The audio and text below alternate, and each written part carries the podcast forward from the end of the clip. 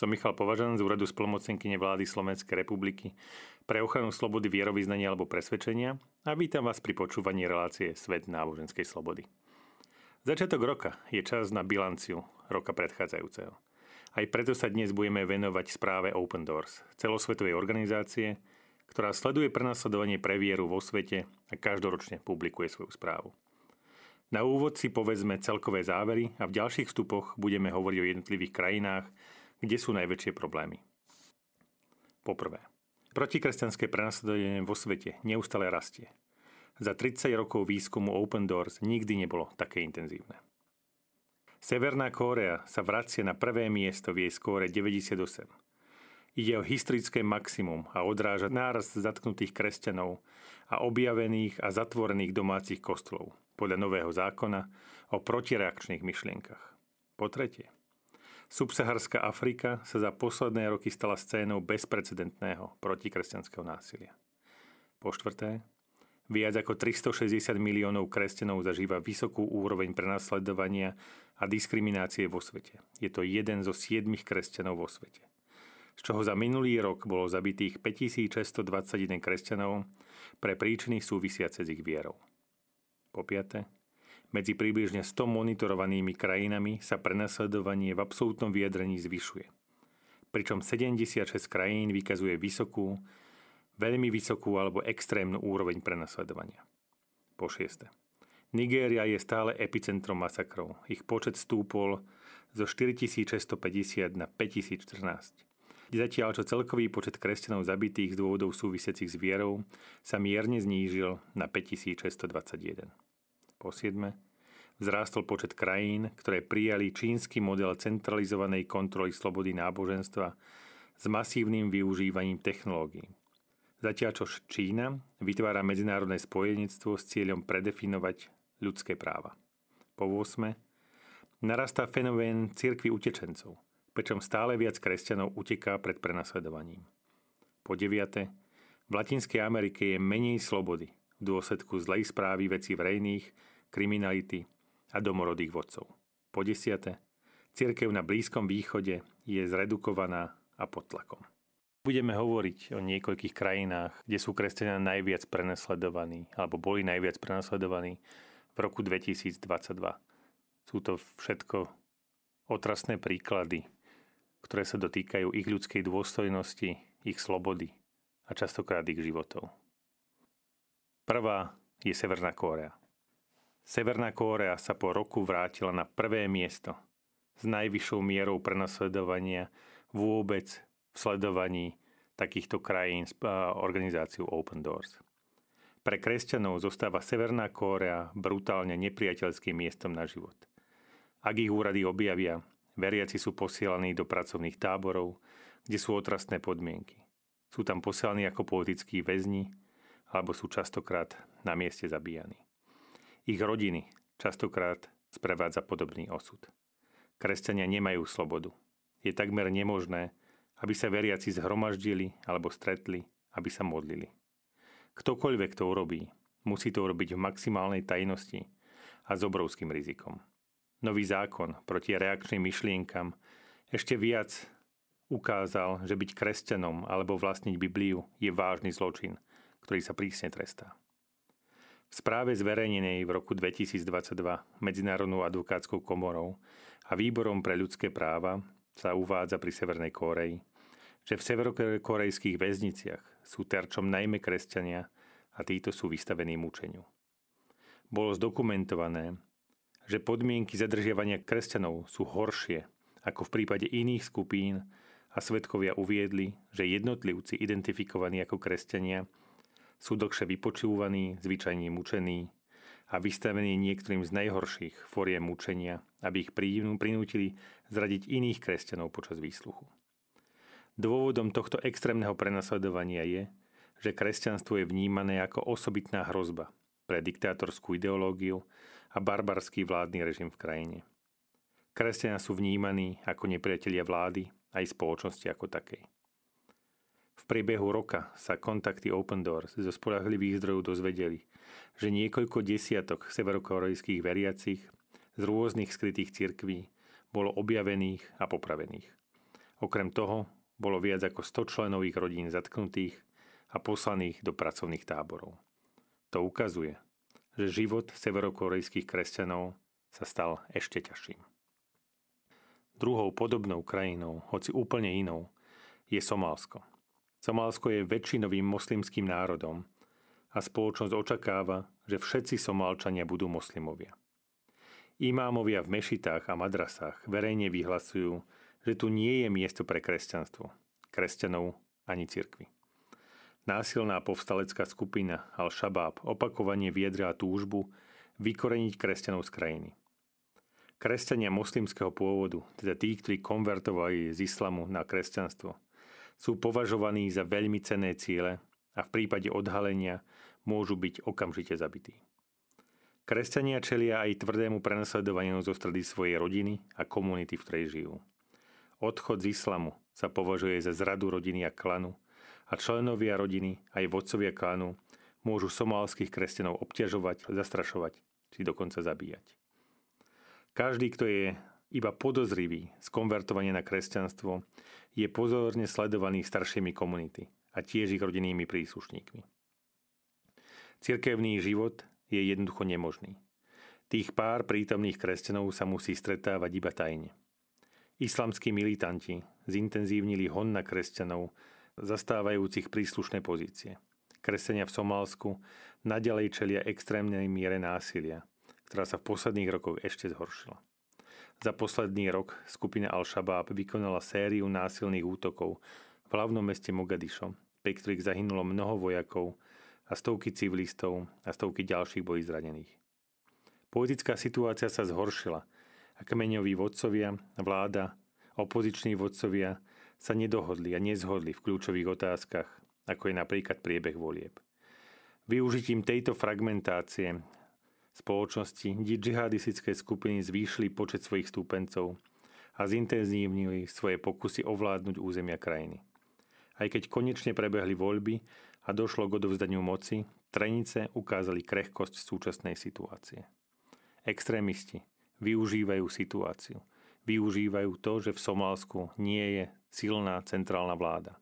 A to používajú na to, aby sa vysporiadali so všetkými menšinami kresťanov nevynímajúc, naviac odpadnutie od islamu sa trestá iba smrťou. Byť kresťanom v Jemene je mimoriadne nebezpečné kvôli prísnym islamským zákonom v krajine a prítomnosti militantných islamských skupín. Obyvateľstvo je prevažne moslimské a konvertovať na kresťanstvo je nezákonné. Jemen je silne kmeňový a kmeňové zákony zakazujú členom kmeňov odísť.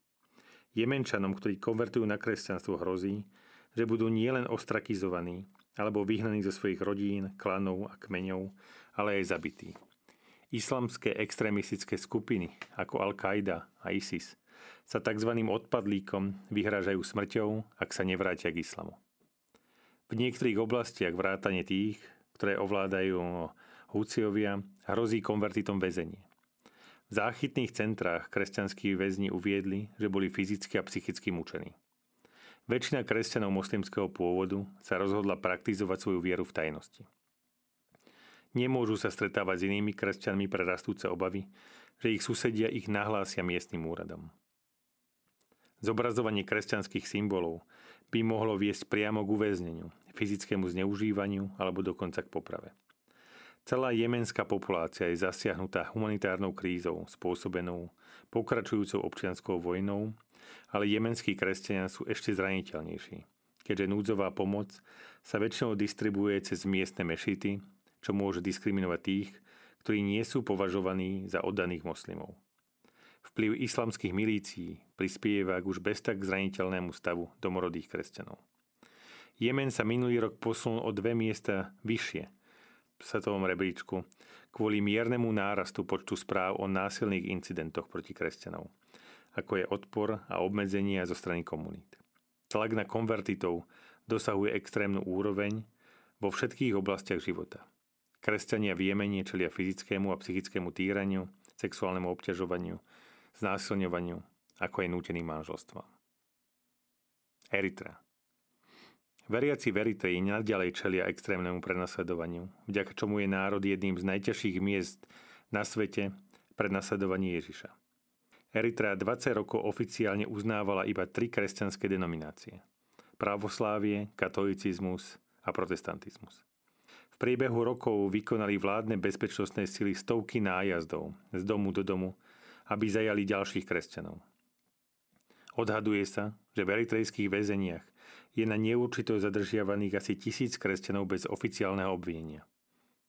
Niektorí predstavitelia neoficiálnych cirkví sú už viac ako 10 rokov väznení v otrasných podmienkach, vrátane samoväzby v malých celách.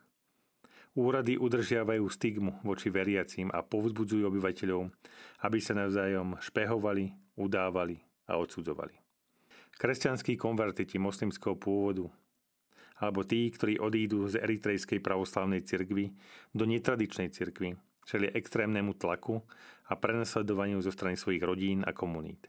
Kresťanskí muži, ženy a chlapci, dokonca i 14-roční, sú zaradení do ozbrojených síl, aby bojovali v konflikte v, etiópskom regióne Tigraj.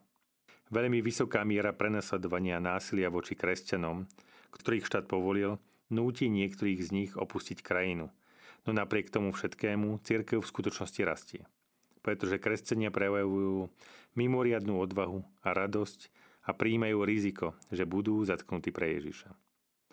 Násilie páchané na kresťanoch sa za posledný rok mierne zvýšilo. Opätovné začlenenie Eritreji do medzinárodného spoločenstva po zrušení sankcií OSN neprospelo z hľadiska slobody ani kresťanom, ani obyvateľstvu vo všeobecnosti. Pre mnohých zostáva situácia v Eritreji neúnosná. Tak ako v predchádzajúcich rokoch, vládne bezpečnostné síly podnikli mnohé razie a stovky kresťanov boli odvezené do záchytných centier. Tí, ktorí sú prepustení, sú často len na dočasné obdobie alebo preto, aby zapôsobili na medzinárodnú tlač. Po prepustení dostane jednotlivec príkaz nahlásiť svoje náboženstvo a týždenne alebo mesačne sa dostaviť na miestnu políciu. Ak sa nedostavíte, bude to mať za následok ďalšie zadržanie. Mnohí sú väznení v drsných podmienkach už viac ako 10 rokov a naďalej vo väzení strádajú. Za posledných 12 mesiacov došlo k mnohým porušeniam ľudských práv. Tisíce mužov, žien a chlapcov bolo zatknutých a poslaných do prvej línie bojovať v etiópskom regióne Tigraj.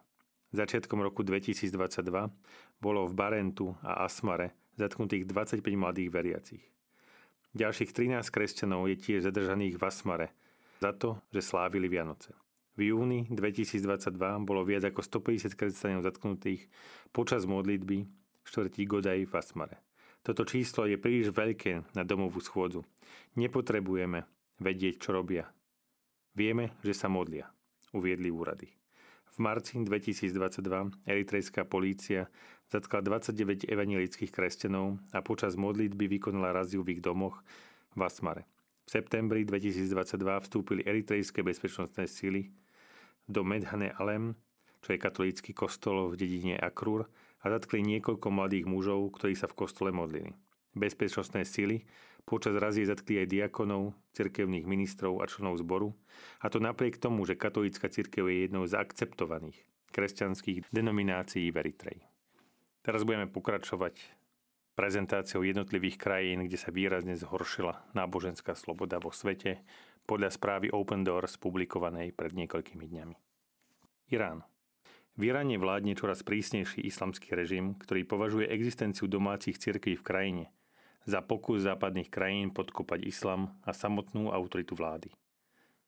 Ľudia moslimského pôvodu, ktorí sa stanú s kresťanmi, sa môžu stretávať iba v tajných domácich kostoloch.